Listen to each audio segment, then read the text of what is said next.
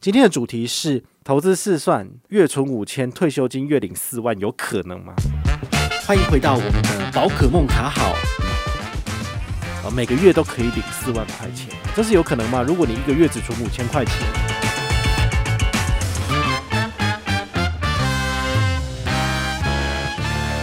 嗨，我是宝可梦哈，今天来跟大家聊一下哈，就是数学的部分。我们常常发现哦，就是很多的投资机构都会以，比如说月存三千块、月存五千块，然后来帮大家做一个试算，说，诶，你这样子的话，投资报酬率最后，呃，三年、五年、七年后可以赚多少？哦，但是我们现在想要来做一个比较呃直接的运算哦，让你去理解一下，就是三个不同的方法。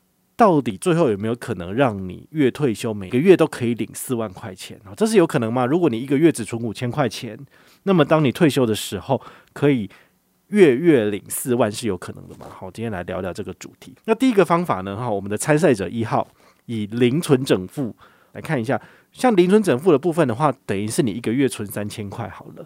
那一个月存三千块的部分，到底它的成效怎么样？好。简单以六年起的数字来讲的话，你如果月存三千，你存六年可以存多少？存二十一万左右。好，那这个部分的话呢，其实很多的银行它都有提供这样子的服务，包括这个台新银行啊，哈，很多很多的这个商业银行，他们网银就可以有这个零存整付的功能。像我妈妈她现在就是有在使用，哦，因为呃老人家没有什么棺材本，没有什么退休金，啊，那我们那种自营业的很蛮辛苦的，所以我就鼓励我妈妈就是要。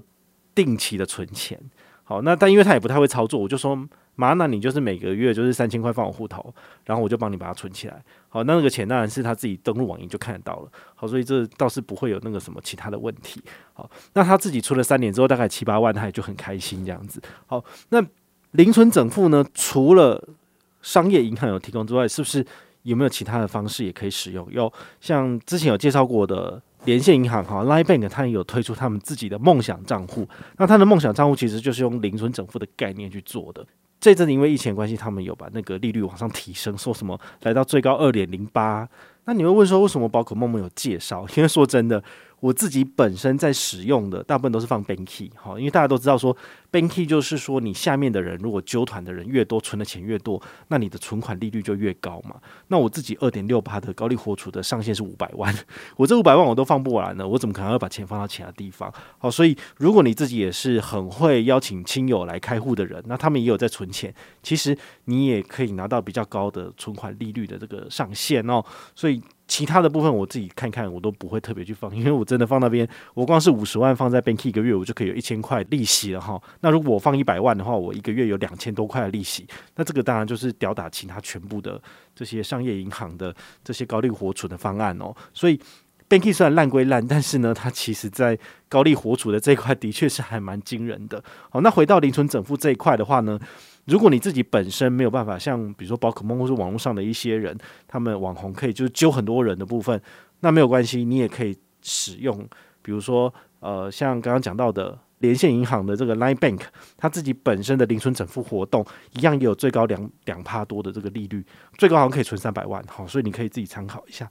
好，那第二个参赛者就是之前有介绍过的三六五存钱法，好，那三六五存钱法的话呢，如果一年从一个月的第一天存一块钱，到最后一天存三百六十五块钱，这样子算起来一年可以存多少？好，简单推算一下哈，上底加下底乘以高除以二，大概是六万块钱。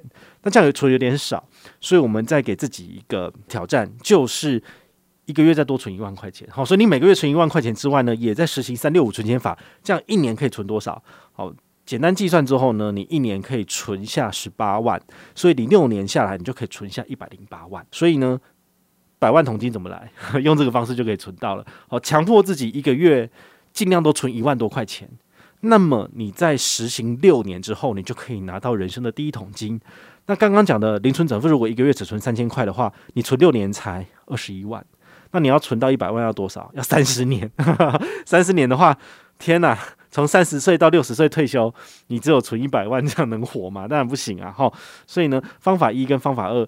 每个月存钱的力道不一样，那其实就差很多了。好，那第三个方法要跟大家介绍的是复利。好，比如说我们一个月扣五千块进去投资零零五零。好，那零零五零我们也知道它是一个指数股票型基金，好，所以它会有一个年化报酬率的部分，因为它毕竟不是一个定存类的商品，它是一个投资的行为，好，所以跟着股市涨涨跌跌，好，高高低低，然后遇到市场大跌的时候多买一点。你如果平均你每个月都扣五千块钱，好，你也不需要做加码了，你就是固定扣好了。以最近这十几年来的年化报酬率平均算起来，大概台股有八趴左右。好，那我们以复利的七二法则下去算，七十二除以八是多少？是九。意思就是说，你的钱大概每九年会翻一倍。好，比如说你现在好从三十岁开始，每个月都存五千块进去零零五零，那么你在第三十九岁还在持续存钱哦，你就会发现，其实你九年前存的那一笔五千块已经变成一万块了。那你还是持续的投资，每个月五千块下去，而且都没有把它提领出来哦。那么，当你再过了九年，也就是你四十八岁的时候，你会发现，你三十岁第一笔五千块钱，又还会再 double 一倍，就变成多少？变成了两万块钱。那再往下走，比如说五十七岁，五十七岁差不多要退休了吧？好，已经过了三个九年了，九三二十七了。好，三十岁到五十七岁，在第五十七岁那一年，你会发现。你三十岁存的那一笔钱，它已经放大变成了四万块，因为两万块再翻一倍就是四万。好，所以呢，这是很惊人的哈。如果你现在刚好是三十岁，你从三十岁开始每个月都存五千块，不要放定存，好，定存只有一趴不到哈。你把它放在零零五零里面，过了二十七年之后，你的钱就会放大几次方二的。三次方就是放大八倍，五八就是四万。好，所以我们的标题是这样讲的：当你月存五千元，那么你在退休的时候可以月领四万块吗？是有可能的。那三十到五十七岁这中间一共经历了三个九年，就是二十七年，你的本金会是多少呢？好，一个月存五千块钱，那么一年就是存五乘以十二，就是六万块钱。好，那六万块钱如果二十七年下来就是一百六十二万，这一百六十二万。就是你的本金，那你的获利是多少呢？经过复利不断不断的在放大之后，你的获利其实哦，经过那个 Excel 去算，大概是三百八十二万九千两百八十八。你的本金才一百六，但是你滚出来的是一倍再一倍的钱，多了三百八十几万。所以它的总资产呢会来到多少？哈，就是一百六十二万，再加上刚刚讲的三百八十二万，算起来是五百四十四万呢。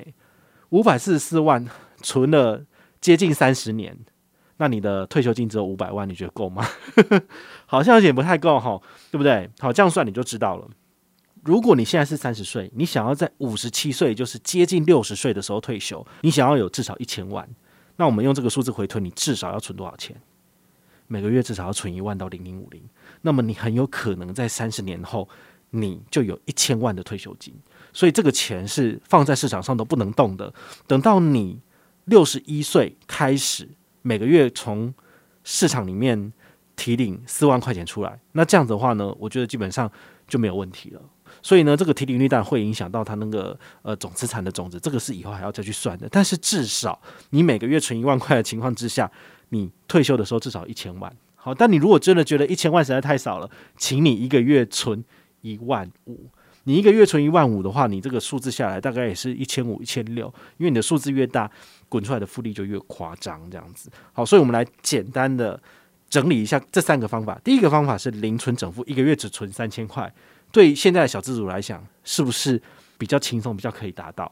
但是如果你存了二十七年，你连一百万都存不到，好，就是九十七万两千元。好，你也算过嘛？三千乘以十二再乘以二十七，对，没有任何复利的情况之下。你就是只有九十七万多，那甚至可能那些微薄利息算进去，大概了不起一百万，就这样子。那第二个方法哈，月存一万，再加上三百六十五元的存钱法，平均起来大概一个月存一点五万，好，就是刚刚零存整付的五倍的价格。那么用这种方式也没有牵涉到任何的复利哦，你可以存下多少钱？四百八十六万，好，接近五百万，但是你一个月要存。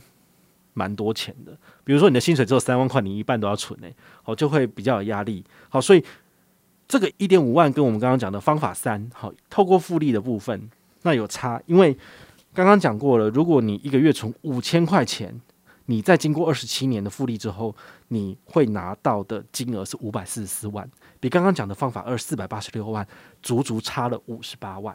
那如果同样的，你透过方法三存的是一个月是一点五万元，那么你最后的本金是多少？一千五百多万。好，是这个四百八十六万差了几倍？差了两倍，就是多了一千万。好，所以真的有差哈。我们做了这么多集的节目，然后也跟大家分享这么多的投资方法，然后一些不错的标的，其实你都可以好好的去去衡量，到底哪一种投资方式适合你。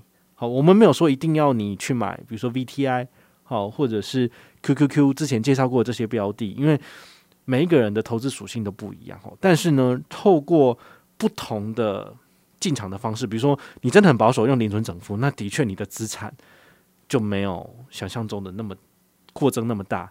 但如果你愿意让自己辛苦一点，多存一点，一个月存一点五万，存两万。那么你的确有可能存到五六百万，好，在二十七年之后。那当然，更聪明的人其实是应该要透过复利，因为透过复利的话，你每个月存进去的钱只要五千块钱，但是走了二十七年之后，你会比那个一个月存一点五万的人还要轻松，因为你的退休金已经超过他的那个存的 level，还多了五十几万呢。这个真的是令人觉得非常匪夷所思，但这就是复利的威力。好，所以用这一期节目，我也是希望勉励大家，就是说不要。只是消费，好，说真的，这个靠消费省钱，这个真的没什么了不起的，因为这真的很简单。好，这个每一个人上网做一下功课，都知道用什么卡可以省多少钱。但是真正困难的就是舍弃你自己想要花钱的欲望，更加努力的存钱。好，我觉得这是最困难的。那当然，如果你真的觉得真的要我不花钱，我真的会死啊！我我有一个方法可以教你，就是那你就。多多的进修，让你自己的这个竞争力变强。那你一个月三万块薪水，可不可以变成一个月八万块？那你一样可以每个月过得很舒服的生活，但是你可以存的钱又变多了。好，在你的基本的生活物欲没有在降低的情况之下，你的收入越多，其实你可以存下的钱是越多的。好，用这种方式的话，其实你真的不见得。